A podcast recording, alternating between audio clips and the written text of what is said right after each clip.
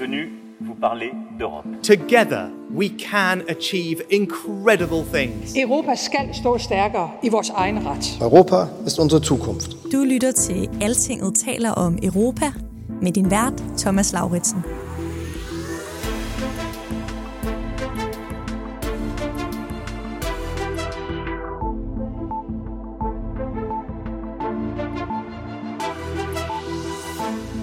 A lo largo de estas últimas décadas, Europa ha demostrado lo mucho que puede hacer por España.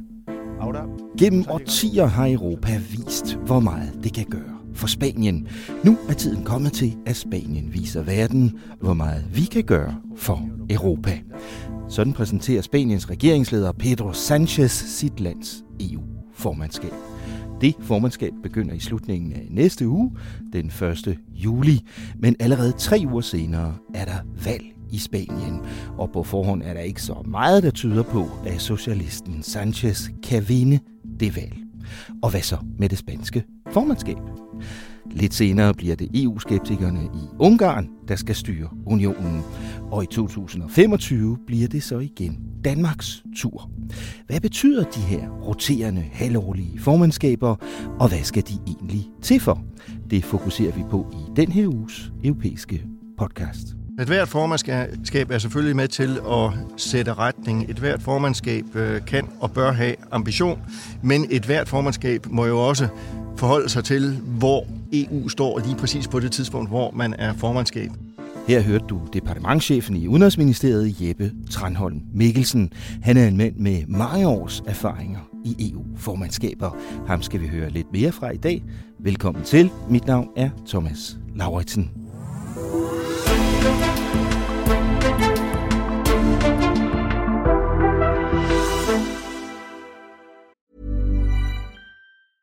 I'm Sandra, and I'm just the professional your small business was looking for. But you didn't hire me because you didn't use LinkedIn Jobs. LinkedIn has professionals you can't find anywhere else, including those who aren't actively looking for a new job, but might be open to the perfect role, like me. In a given month, over seventy percent of LinkedIn users don't visit other leading job sites. So if you're not looking on LinkedIn, you'll miss out on great candidates, like Sandra. Start hiring professionals like a professional. Post your free job on linkedin.com slash people today.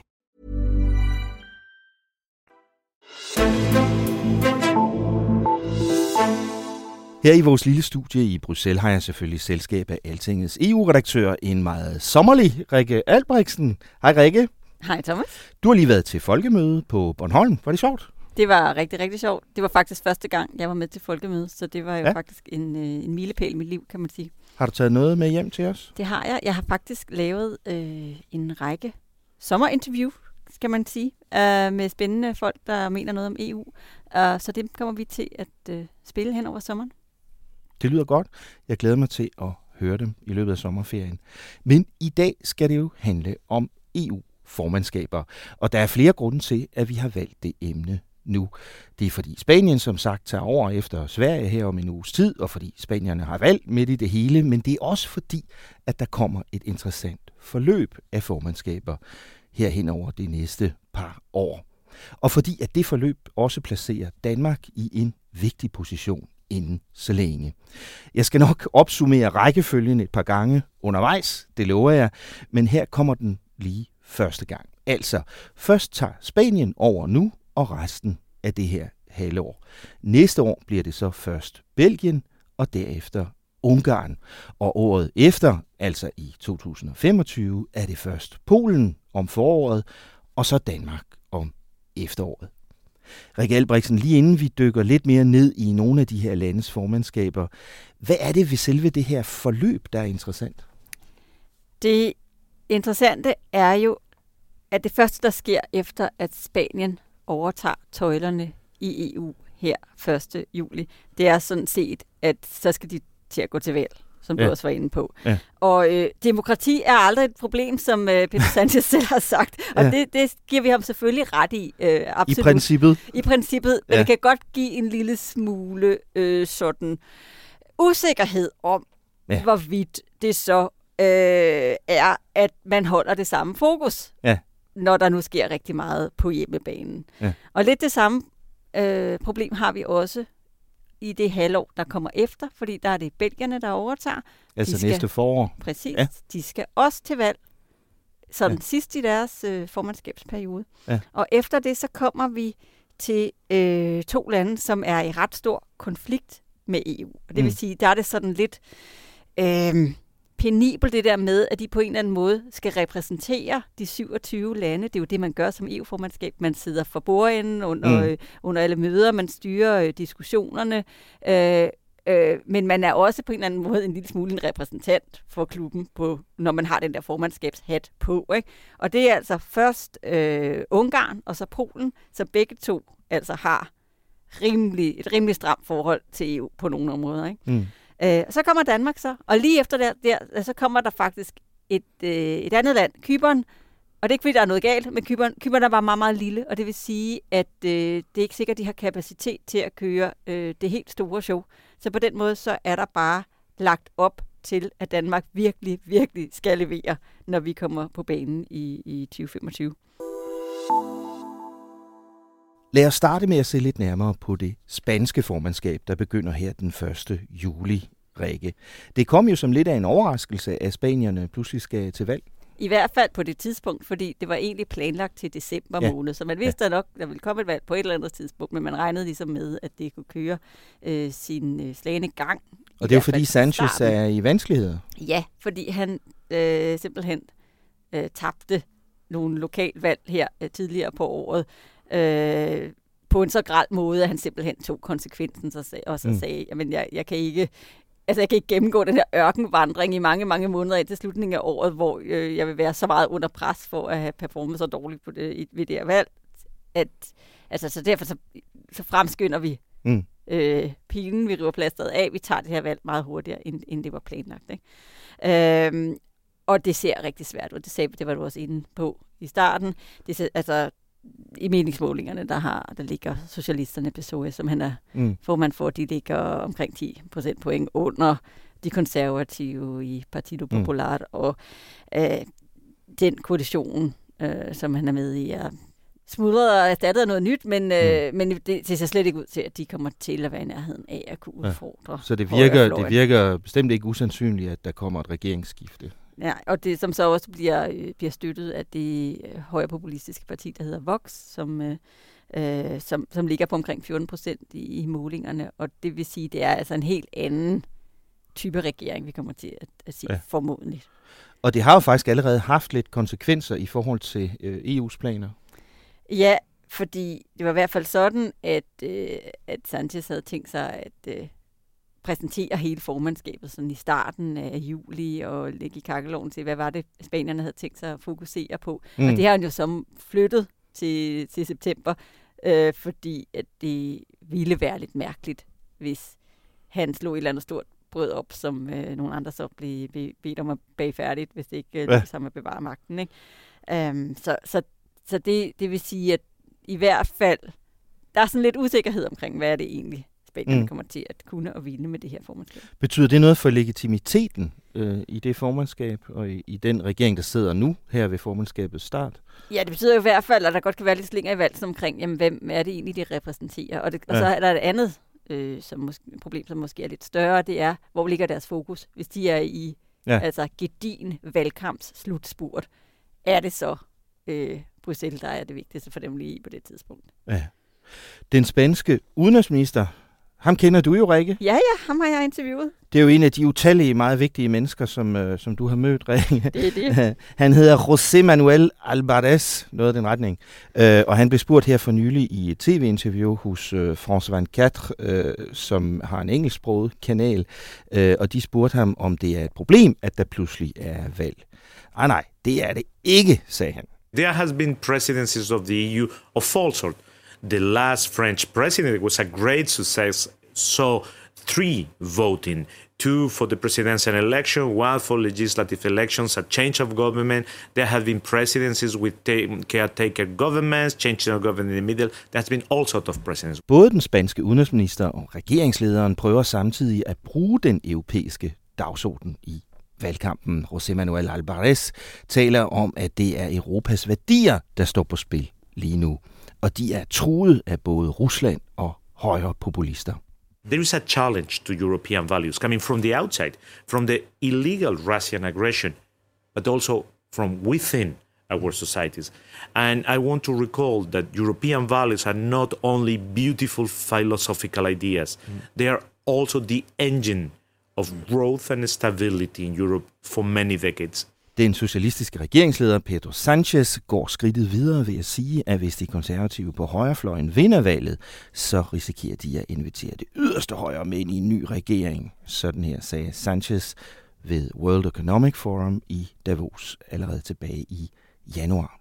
I think that we cannot be complacent about it. I think that uh, the main risk is that conservative parties open uh, the doors of governments to these far-right parties. Rikke Albrechtsen, er der grund til at tro, at det spanske formandskab ændrer karakter, hvis der kommer en ny højre regering ind?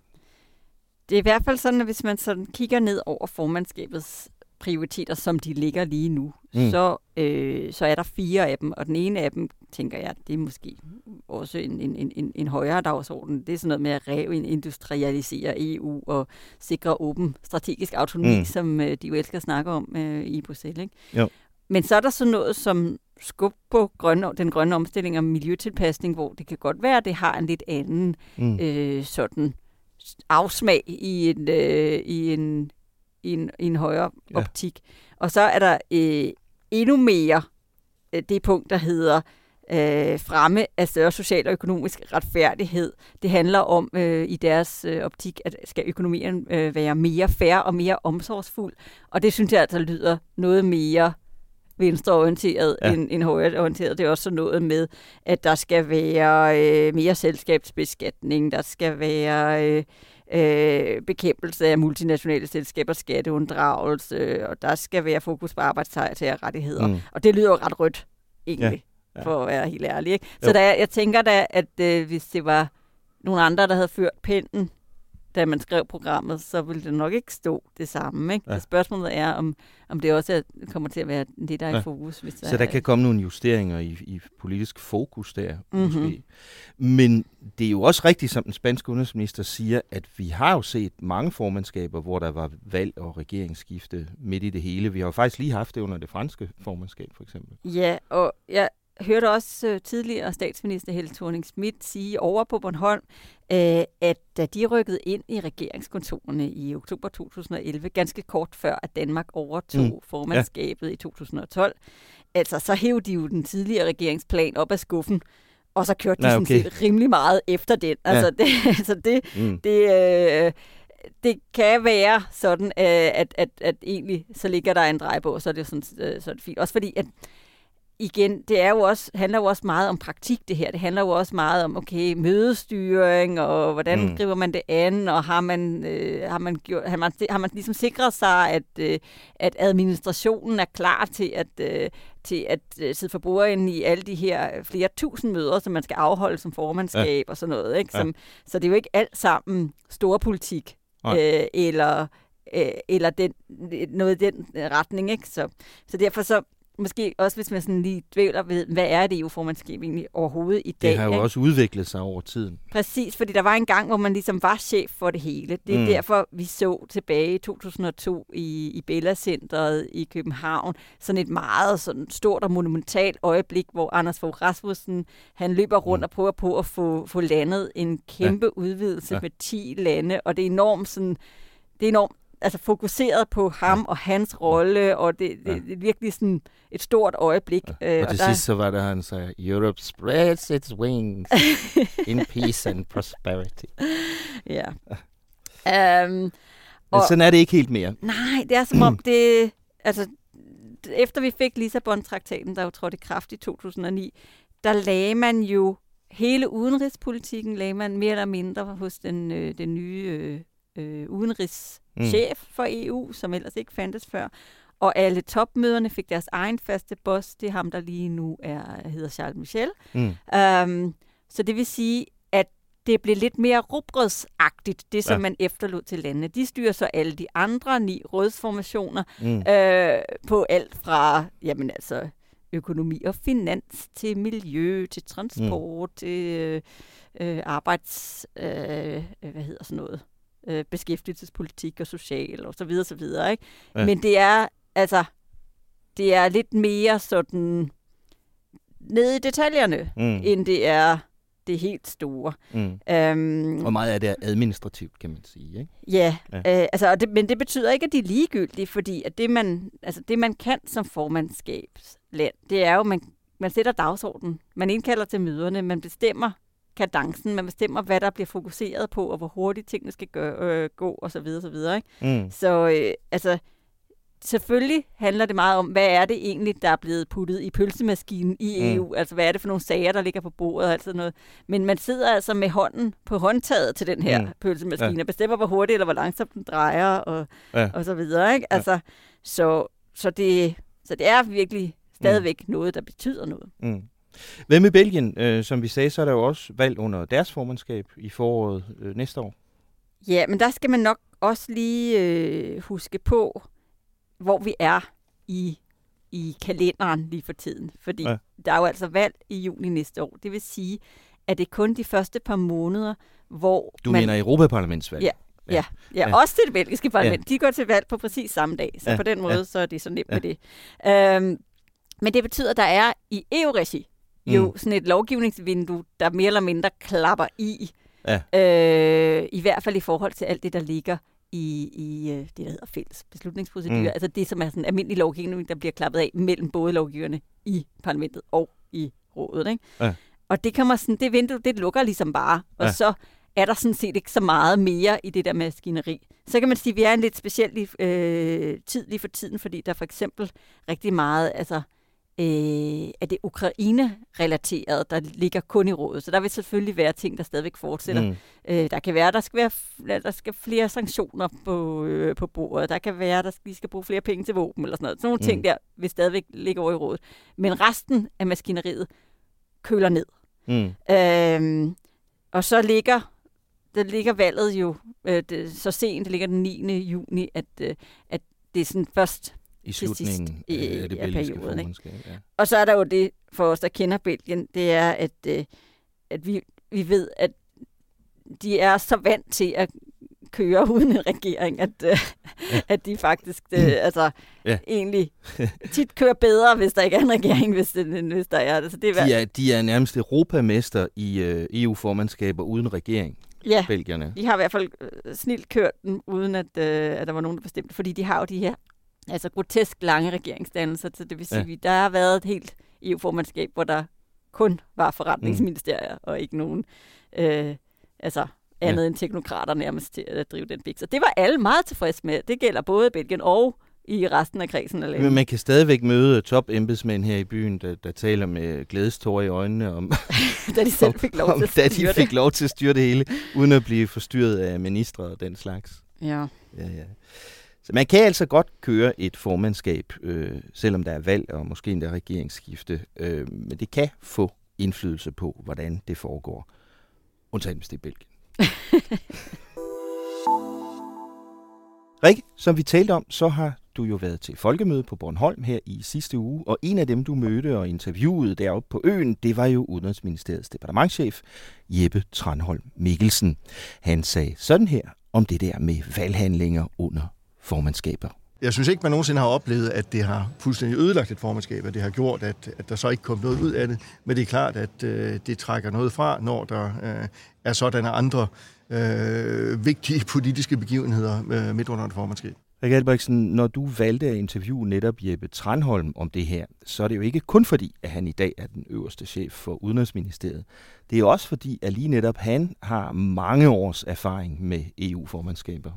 Det må man sige. Han, øh, han har sin første erfaring med E U-formandskab tilbage i nitten treoghalvfems, hvor han øh, er forholdsvis nyindtrådt i, i Udenrigsministeriet. Mm. Og så er det ligesom bare kørt derfra, fordi han havde så også en, øh, en ret vigtig rolle i to tusind og to, dengang han øh, simpelthen løb lige i halen på Anders Fogh Rasmussen og skulle mm. prøve på at få landet den her kæmpe udvidelse, øh, hvor han var udstationeret til statsministeriet mm. som E U-rådgiver, og derfor var utrolig tæt på hele den her proces. Ikke? Mm.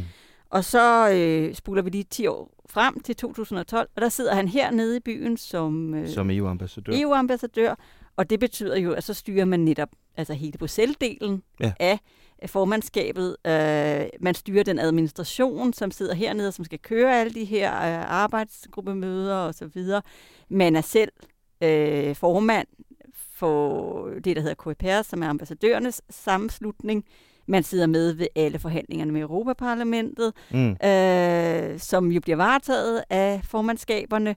Så altså, der var han virkelig, virkelig, altså havde han virkelig fingrene nede i, mm. i, i bolddejen der. Og så et par år efter, så ryger han jo over i det, der hedder Rådssekretariatet, som er, øh, er administrationen for de syvogtyve lande øh, og og for, og for topmøderne i virkeligheden, både for topmøderne og for ministermøderne, ja. og, og, og som chef for, for, for de tre tusind embedsmænd, der ligesom servicerer. Der var han generalsekretær, ja. ja og det, og ja. der er man altså ja. meget tæt på formandskaberne, altså ja. der har han simpelthen altså helt tæt på set fjorten ja. roterende formandskaber, og set ja. hvordan håndterer man det, hvad er et godt formandskab, hvad er et dårligt formandskab. Det er en utrolig central rolle, den der rolle som generalsekretær. Ja, man for, er simpelthen støttehjul ja. for hele processen, fordi ja. både de, altså både for, ja. for de formandskabslande, der er der, og så for de faste ja. øh, formænd, der også er, altså både for, for det europæiske ja. råd og for udenrigspolitik. Og nu er han så øh, som, som chef for Udenrigsministeriet i Danmark, og så igen central i forberedelserne for, øh, til det danske formandskab i to tusind og femogtyve, ikke? Ja. Og det er de i fuld gang med, ikke? Øh, skal man måske lige sige. Selvom der er to år til, øh, så har de faktisk været i gang med at forberede det i et godt stykke tid. Ja, jeg kan huske, at øh, jeg blev inviteret til sådan, øh, til at dække sådan et, et, et møde, hvor de skulle rekruttere til det for over et år siden, og jeg var sådan lidt, ja. seriøst, altså ja. det anden halvdel af to tusind og femogtyve. Ja. Altså, selv, jeg, jeg går meget op i formandskaber, selv jeg var sådan lidt men villig, altså ja. nu, men, der, men det var, øh, der var, der var de allerede i gang med at, øh, at hive folk ind fra hele centraladministrationen, altså fra alle de ja. forskellige fagministerier og så videre. Og det er fordi, de vil gerne have kørt dem i stilling, sådan at de også lige har lært at finde rundt i Bruxelles, og lige kan finde ja. ud af, hvordan skal man gøre, når man skal ringe med klokken, eller hvordan adresserer man de andre mm. i rummet, hvordan styrer man egentlig de her forhandlinger, mm. sådan at de ikke bare sådan bliver kastet ud i det, øh, mm. og så pludselig så står de med, altså det som er, jamen sådan to til tre tusind forberedende møder, øh, omkring fyrre ministermøder, halvtreds til halvfjerds møder i blandt ambassadørerne, øh, og cirka hundrede møder, trilogmøder med Europaparlamentet. Altså de her forhandlinger, de, sådan, de afsluttende forhandlinger mm. om, om, om lovgivning. Det var, den, det var sådan, de, de opsummerede det i hvert fald, hvad, hvad de regner med, der ligger på deres spor, når de, de træder til. Ikke? Mm. Så de er i gang med at forberede, både i selvfølgelig i Udenrigsministeriet og i Statsministeriet derhjemme, men også i næsten alle fagministerierne. Og de er også i gang med at styrke den danske E U-repræsentation her i Bruxelles, ikke? Mm-hmm. Øh, og så er der det der med forløbet i forhold til de andre formandskaber. Lad mig lige minde om det igen. Altså efter Spaniens halvår kommer Belgien, og så er det Ungarn og Polen, inden turen så kommer til Danmark i andet halvår to tusind og femogtyve. Og der er det jo faktisk interessant, Rikke, at Jeppe Tranholm, han over på Bornholm, gav dig ret i, at det her forløb lægger ekstra meget ansvar over på Danmark. Jeg tror, det er rigtigt, at, at det forhold, at der er et antal formandskaber, der måske øh, øh, af forskellige grunde kan få svært ved at, at, at, at levere, at det betyder, at der er endnu større forventninger til Danmark. Når vi kommer til der i sommeren femogtyve, så vil der ligge rigtig meget på bordet, hvor det er forventninger, vi skal, vi skal tage fat. Rikke, hvorfor bliver de her ting skubbet hen mod Danmarks formandskab? Jamen, det er der jo flere grunde til. Vi har været inde på alt det her med valgene i de forskellige ja. lande. Og så er der jo øh, Ungarn og Polen, som jo bare er problembørn i forhold til mm. E U lige for tiden, fordi de simpelthen øh, jamen, sæt, altså stiller spørgsmålstegn ved øh, grundlæggende øh, demokratiske principper, øh, som unionen ellers står for. Og det mm. gør det bare svært at manøvrere med dem, ikke? Øh, og så det, jeg også nævnte før, med at Cypern, der kommer efter os, er et meget lille land, og det vil mm. sige, måske har svært ved at løfte meget tunge dagsordner. Mm. Og så, skal, så går vi jo ind i en periode nu, hvor lovgivningsmaskineriet kommer til at ligge dødt i et godt stykke tid. Ja, fordi, fordi det sådan er et stort skifteår øh, næste ja, år, ikke? Når, når, altså, spanierne får absolut super travlt. Mm. Belgierne kommer til at have en start, hvor de har super travlt. Mm. Men så får vi jo en periode, efter vi lige har været til valg, mm. hvor vi så skal vi ud og finde en ny Først en formand for E U-kommissionen, ja. Så en helt ny kommission, så skal de lige igennem høringer, mm. så skal de lige øh, sættes ind på deres pladser, så skal de lige ja. formulere, hvad det er for nogle politikere, ja. de har tænkt sig at øh, kaste over de næste fem år. Og før vi ligesom når ud over den periode, hvor der bliver taget tilløb mm. til, hvad er det egentlig, der skal lovgives om nu, øh, så, så sker der sådan set ikke sygt meget. Så vi når faktisk ind i begyndelsen af to tusind og femogtyve, før en ny kommission rigtig kommer op i gear, ikke? Præcis. Så de er fuldt drøn på lignagtigt, når Danmark overtager ja, formandskabet. Det er lige der, hvor, øh, hvor, hvor man så kan tænke, okay, nu er de virkelig oppe i omdrejninger igen. Ja.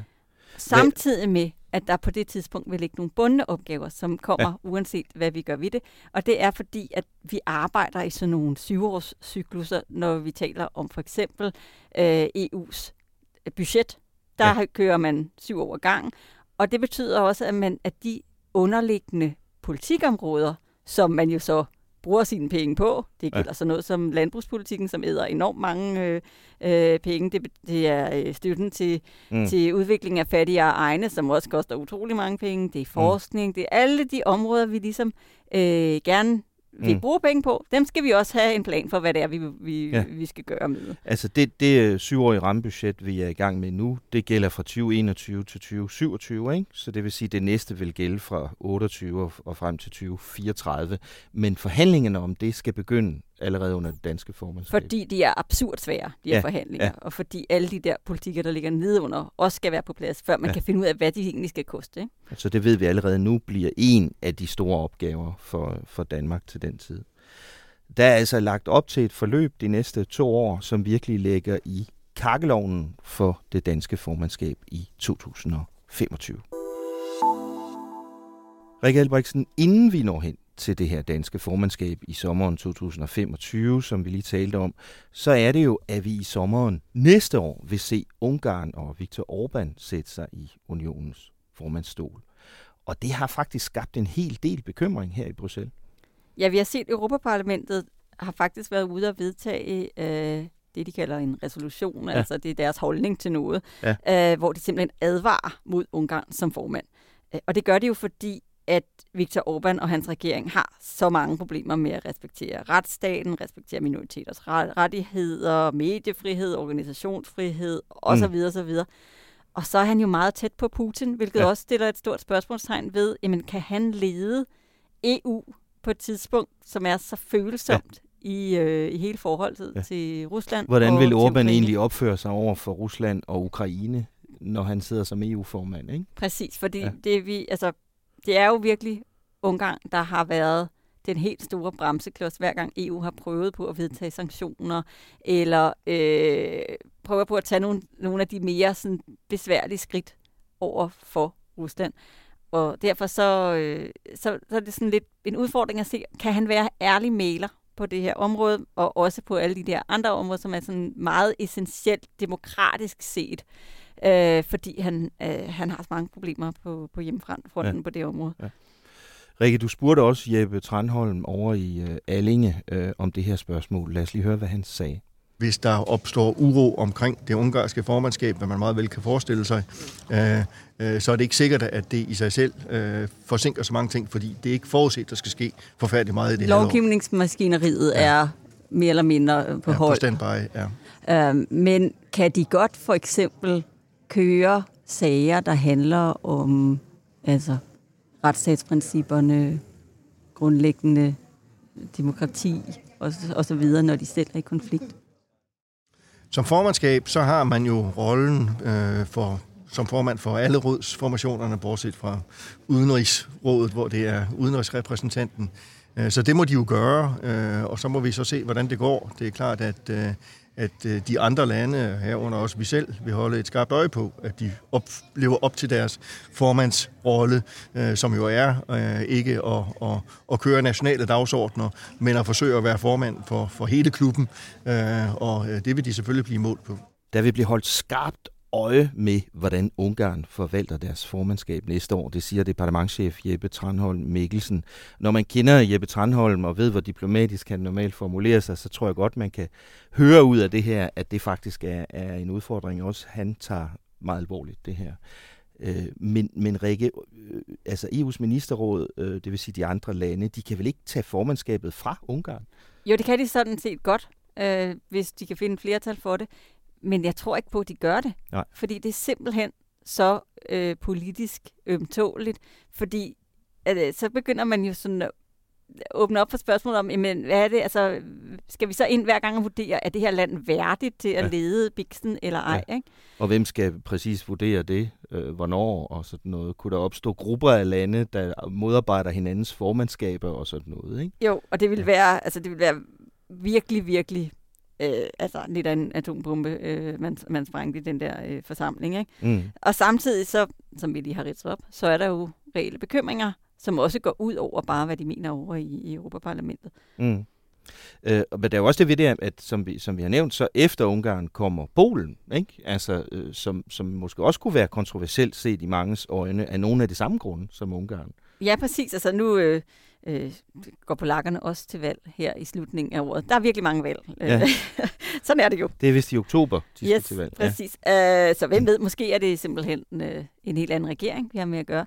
Det er lidt usandsynligt, men det kunne for eksempel godt være uh, Donald Tusk, uh, som er faktisk Jeppe Tranholms gamle chef over i... Øh... Ja, fordi han var rådsformand, da Jeppe sad der som øh, generalsekretær. Ja, ja, ja præcis. Ja. Men, men lad os nu ikke foregribe begivenhedens gang. Hvis, det, hvis Polen bevarer den øh, regering, der er ledet af Lov- og Retfærdighedspartiet, som, som er der lige nu, så øh, vil det nok fortsat være sådan, at de har nogle kæmpe udfordringer i forhold til hele øh, særlig altså retsstatsprincippet mm. og Øh, og især i forhold til domstolens uafhængighed. Og, og, altså, der, der vil være mange, der siger, okay, hvad, kan, kan vi egentlig have dem til at, til at sidde mm. og styre os også, ikke?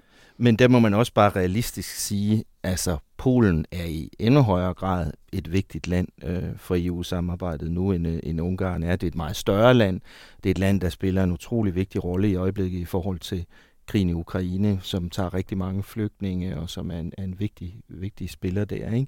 Så jeg tror ikke på, at der er nogen, der vil begynde at angribe Polens eller Ungarns ret til at have et E U-formandskab. Øh, men Rikke, vi har jo hørt nogen sige over i parlamentet, at de så gerne vil have, at, at regeringerne på en eller anden måde indhegnede Viktor Orbán og Ungarn under formandskab. Hvad mener de med det? Jamen, altså, der er jo noget... Der er jo nogle spørgsmål, for eksempel dem, vi har øh, berørt allerede, hvor man, hvor man kan sige, jamen det, er da, det bliver da svært for mm. dem at skulle håndtere det, blandt andet sådan noget som Rusland, når vi snakker mm. Ungarn. Ikke når vi snakker Polen, de har en helt anden holdning til det der. Øh, men der er også det sådan helt konkrete problem, at der er jo altså det, der hedder artikel syv-procedurer mod begge de to lande. Mm. Og det det er simpelthen sådan nogle, hvad kan man sige, en, en lille standret øh, mod øh, hvert af de to lande, fordi de simpelthen er i konflikt mm. med E U's demokratiske grundregler, øh, og derfor så er de, sådan, er de blevet, hvad kan man sige, indklaget, mm. øh, og derfor står de øh, skoleret en, forholdsvis tit. Men det, sådan noget vil jo normalt blive øh, håndteret af det siddende formandskab. Hvordan mm. kan man gøre det ja. med sig selv? Øh, så, så spørgsmålet, der er jo sådan nogle sådan konkrete ting, hvor man bliver nødt til at sige, jamen hvordan, hvordan får vi lige mm. defineret selv ud af den der kattepine? Er der noget, øh, man kan gøre i planlægningen, som gør, at man ikke kommer i den situation? Og der er der nogle håndtag. Altså man arbejder på den måde med E U-formandskaber, man kører det, der hedder trio-formandskaber. Det vil sige, at der er tre formandskaber, der ligesom går sammen og siger, hey, mm. det næste halvandet år, så er det os. Ja. Nu lægger vi lige en plan. Og der kan man sådan, man kan jo godt forsøge så at sige, man skubber med denne sandwich øh, ja. rundt om de her to lande, så lægger vi, så lægger vi måske ikke det, der er allermest kontroversielt for dem lige, lige mm. der. Ikke? Øh, der er også, øh, hvis man ser ud over bare lige det med, med artikel syv-proceduren. Der er også en mulighed for E U-kommissionen, med at, for det er jo dem, der ligesom sætter dagsordenen, det er dem, der, der kommer med, der kommer med forslag ja. og så videre. Ja, på den måde, ikke? Um, ja. At man kan sige, det kan være, at de siger, måske serverer vi ikke lige det her lovforslag lige nu, fordi så er det ja. det forkerte. Øh, det kan de jo selv vælge, og de behøver jo ikke skal... sige, hvorfor. Præcis. Ja. Um, så der, sådan noget kan man godt gøre. Så man kan godt justere, uden at ligesom gribe til den helt store øh, hammer og sige, jamen vi stemmer dem simpelthen ud af, af formandskabsrækkefølgen. Mm. Vi hørte i hvert fald Jeppe Tranholm sige, at der vil blive holdt skarpt øje med, om, om Ungarn lever op til deres formandsrolle, når de øh, overtager den øh, næste år. Øh, Rikke, jeg skal lige huske at sige, at hele det her interview, du har lavet med Jeppe Tranholm-Mikkelsen, det kommer i løbet af sommeren her på kanalen. Ved du også, hvornår, Rikke? Ikke helt præcis, men det bliver i, i, i løbet af juli. Så meget, tror jeg godt, jeg kan sige. Okay, Rikke, vi har altså et forløb foran os med to medlemslande, der skal bestyre E U, mens de går til valg, fuldt af to andre medlemslande, der skal bestyre E U på et tidspunkt, hvor de selv er meget skeptiske over for unionen. Det er sådan nogle situationer her, der kan give anledning til, at nogle mennesker kan finde på at sige, at man måske helt skulle droppe de her roterende, halvårlige formandskaber. Altså, man, man har jo, som du nævnte tidligere, lavet om på det undervejs, og sådan set udvandet betydningen af det øh, ved at, at lave faste formænd for topmøderne og for udenrigsministermøderne. Hvad er så egentlig grundene til at fortsætte med at gøre det på, på fagministerniveau? Jamen, det giver jo landene en chance for at øh, fremme nogle af deres egne ja. dagsordener og ja. sætte nogle spotlys derhen, hvor de, hvor de, hvor de gerne øh, vil have sat noget spotlys. Og det handler jo også om, at de på en eller anden måde får lov til sådan, også at vise sig selv frem for de andre. Det er også noget med, at man, der, man, der, der bliver holdt en, en hel mængde uformelle møder tilbage i landene, hvor man så får hævet alle kollegerne op og får vist dem et eller andet, der er helt mm. fantastisk øh, ja. øh, altså derhjemme. Og Og det gør noget for sådan sammenholdet i biksen, det handler, og, og også og, og noget i forhold til det ejerskab, ja. som landene de ja. tager for. Det tror jeg faktisk er meget vigtigt, øh, at, at, at der er en cyklus, hvor landene ved, at på et eller andet tidspunkt er det dem, der skal ind i maskinrummet, ikke? Mm-hmm. øh, og, og styre det. Det tror jeg er meget vigtigt for, for ejerskabet. Øh. Og så lærer de jo også noget om det. Ja, præcis. Det, det er noget, som man tit hører folk, der har været involveret i, i, i formandskaber, men som egentlig måske ikke nødvendigvis er sådan nogle Bruxelles-rotter, der har været hernede i meget lang tid, at man, for, man, man kommer til at forstå, hvordan mm. er det, det her fungerer? Hvorfor tager det lang tid at lave love? Hvorfor kan det være svært at lande kompromiser? Hvorfor øh, er man måske lidt forsigtig med at køre lande over? Sådan noget? Den, den forståelse får man nok først, når man sidder med det. Sådan mm. helt praktisk. Og det her, det pludselig så får du eksponeret enormt store dele af centraladministrationen for det, som, som ellers er primært forbeholdt dem, som, mm. som er sådan decideret rykket til Bruxelles for at arbejde øh, i en periode. Ikke? Ja. Øh, og så tror jeg også på mange måder, at, øh, at det egentlig er meget godt for E U-debatten i de forskellige lande, at der på en eller anden måde kommer mere fokus på det i en periode. Mm. At man har øh, et helt naturligt sådan fokus, også i medierne, øh, ud over hos nogle kæmpe nørder, som dig og mig, på, øh, at det der E U, det findes, og at der foregår noget. Fordi det vil der, det vil der automatisk komme, når det er danske ministre, der sidder i spidsen, når der er møder på dansk jord. Ja, ja. Lige pludselig er der et ministermøde i Aarhus eller Aalborg eller et eller andet, øh, i stedet for et eller andet andet sted ude i Europa, ikke? Præcis, og, der, og det, det, er nok, altså, det er nok meget godt for den demokratiske debat om, hvad det egentlig er, man øh, render rundt og laver hernede. Ja. At der kommer lidt mere fokus på det en gang. Og så, og så er det, som vi har talt om, en, en mulighed for ligesom at, at, at sætte fokus på de politiske emner, man selv synes er, er vigtigst. Ikke? Så det er faktisk vigtigt for et land at have unionsformandskabet en gang imellem. Og det er heller ikke ligegyldigt, hvem der har formandskabet hvornår. Rikke, lige her inden vi runder af for i dag, så skulle vi måske gribe lejligheden til at nævne nogle af de ting, der står på spil her under det spanske formandskab. Det er også et meget godt eksempel på, hvordan sådan en dagsorden kan, kan se ud. Øh, og det er så spaniernes her hen over sommeren og efteråret og frem til, til jul. Og det er uanset hvilken regering, der så er i, i Spanien i efteråret. Hvad er det for eksempel, de øh, tager fat i? De har sat noget på, på programmet, som øh, jeg tænker er meget spansk flavor, og det er, at de har et øh, stort anlagt E U, Latinamerika og Karibien-topmøde, mm. øh, som noget af det allerførste, de, de skal. Det er faktisk ja. ugen inden, de skal til, til valg. Ja. Æh, det vil man nok ikke gøre under dansk formandskab. Nej, vi vil måske have, have blikket rettet lidt mere mod nord eller, mm. eller noget lignende, men det er meget typisk det der med, at man, øh, at man lægger nogle store internationale topmøder ja. med nogen, man selv er interesseret i at have et forhold til øh, under, under et formandskab. Mm. Um, Men derudover, så, så er de meget domineret af den position, de har i formandskabsrækken. Der er det her efterår nu, hvor der virkelig kommer tryk på lovgivningskedlerne, mm. ja. fordi vi er i slutspurtsfasen mm. op mod Europaparlamentsvalget. Ja. Og der er altså nogle meget store, meget vigtige, meget ja. tunge emner, som de meget af det er sager, vi faktisk har behandlet grundigt her i podcasten i de, den seneste tid, Rikke. Præcis. Vi kan nævne sådan noget som øh, migration, hvor den her asylpagt, som vi faktisk har talt om for nylig mm. også, den jo skal til at forhandles nu med Europaparlamentet, mm. ja. øh, fordi nu er lovgiverne i de to institutioner klar til det. Øh, og der, den bliver rigtig svær. Mm. Der er også et andet emne, som vi også har haft op, hele øh, spørgsmålet om, øh, om naturlovgivning, og, øh, og hvor, altså, hvor stramme krav, der skal være til, hvor meget beskyttet natur, der skal være i Europa. Og det bliver en den er også rigtig svær, svær ja. øh, meget betændt sag, og det er den både over i Europaparlamentet og blandt, øh, mm. blandt landene, der er lige kommet øh, enighed om den. I, i tirsdags, hvor altså Danmark var tunge på vægt, vægtskolen og kunne nærmest være gået begge veje. Og, mm. øh, det, og der kommer meget mere på den grønne omstilling af stav, øh, grønne omstillingsdagsordenen. Der er også blandt andet sådan en helt grundlæggende reform af elmarkedet, og, mm. og hvor Spanien har sådan en, en, en lidt sær position, fordi de lige for tiden øh, altså har kørt med, med nogle undtagelser mm. for de generelle markedsregler øh, nede på den iberiske halvø. Uh, så Det, var op på, lidt... det forslag var op på energiministermøde i mandags, faktisk, ja, og, og det, det gik var, ikke særlig godt. Ja, det var så svært, at de simpelthen ikke ja. kunne blive enige. Det var ellers så, så den lander også på spaniernes spor.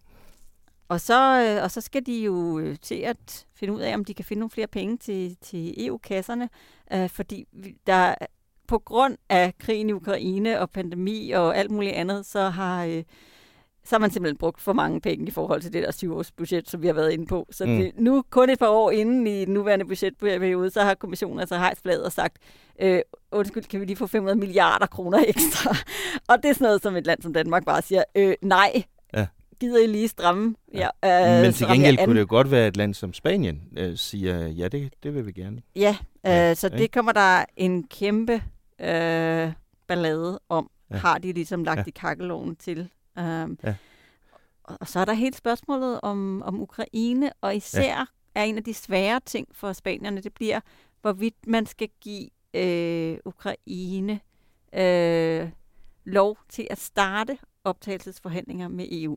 Mm. De har jo fået kandidatstatus, det fik de på sådan en slags øh, ja, badebillet, kan vi godt mm. kalde det. De fik det i hvert fald på, med, med en lovning på, at så skulle de nok få rettet op på alle mulige ting, der gjorde, at de egentlig ikke var kvalificeret til mm. at få Øh, kandidatstatus. Ja. Men der er de ikke endnu. Nej. Så spørgsmålet er, kan man så simpelthen øh, nå frem til en konklusion, der hedder, jamen vi kan godt starte optagelserne, øh, optagelsesforhandlingerne, når de ikke er i, ja. er i mål.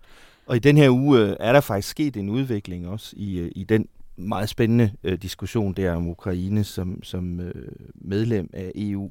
Der har været et udenrigsministermøde oppe i, øh, i Stockholm øh, her torsdag, hvor de fik sådan en første, første mundtlig rapport fra, fra kommissionens øh, udvidelseskommissær om, hvordan det går med Ukraine. Og det vi har hørt, Rikke, er, at, at kommissionen siger, at der sker gode fremskridt, men at der stadigvæk er nogle områder, hvor de ikke er i hus endnu. Ukraine. Blandt andet på korruption og på ja. an- anti-oligark. Ja. lovgivning ja. og sådan nogle ting. Ja. Æ, og, og, og samtidig så står man jo med det her bagtæppe af krig og konflikt og et enormt stort ønske, meget bredt i kredsen, om at give Ukraine noget håb og noget fremdrift og noget støtte. Mm. Og derfor så er spørgsmålet, om det her bliver en ren politisk diskussion, eller om det også bliver meritbaseret. Ikke? Mm. Øh, så det er, det er i sig selv en stor beslutning. Der bliver nok at tage fat på, og meget af det her vil også blive berørt allerede i næste uge. Først kommer udenrigsminister Lars Løkke Rasmussen til Luxembourg til ministermøder, og senere på ugen kommer statsminister Mette Frederiksen så her til Bruxelles for at holde topmøde med de andre europæiske stats- og regeringsledere. Det skal vi selvfølgelig nok holde øje med og fortælle om alt sammen her på Altinget. Tak for i dag, Rikke. Vi høres ved snart igen. Det gør vi. Tak fordi du lyttede med på Altingets Europa-podcast i den her uge. Mit navn er Thomas Lauritzen. Jeg havde E U-redaktør Rikke Albrechtsen med i studiet, og det var Clara Vestergaard-Lavsen, der redigerede. I Næste uge er der som sagt E U-topmøde, det sidste den slags inden sommerferien. Af praktiske grunde kan vi ikke nå at optage under topmødet næste fredag, men frygt ikke. Vi udkommer i stedet for næste mandag, altså den tredje juli, med en podcast, hvor Rikke og jeg forklarer og analyserer E U-topmødet. Mens du venter på det, kan du som sædvanligt læse meget mere om E U på altinget punktum d k. Tak for i dag. Lyt med igen næste uge, lige her, hvor Altinget taler om Europa.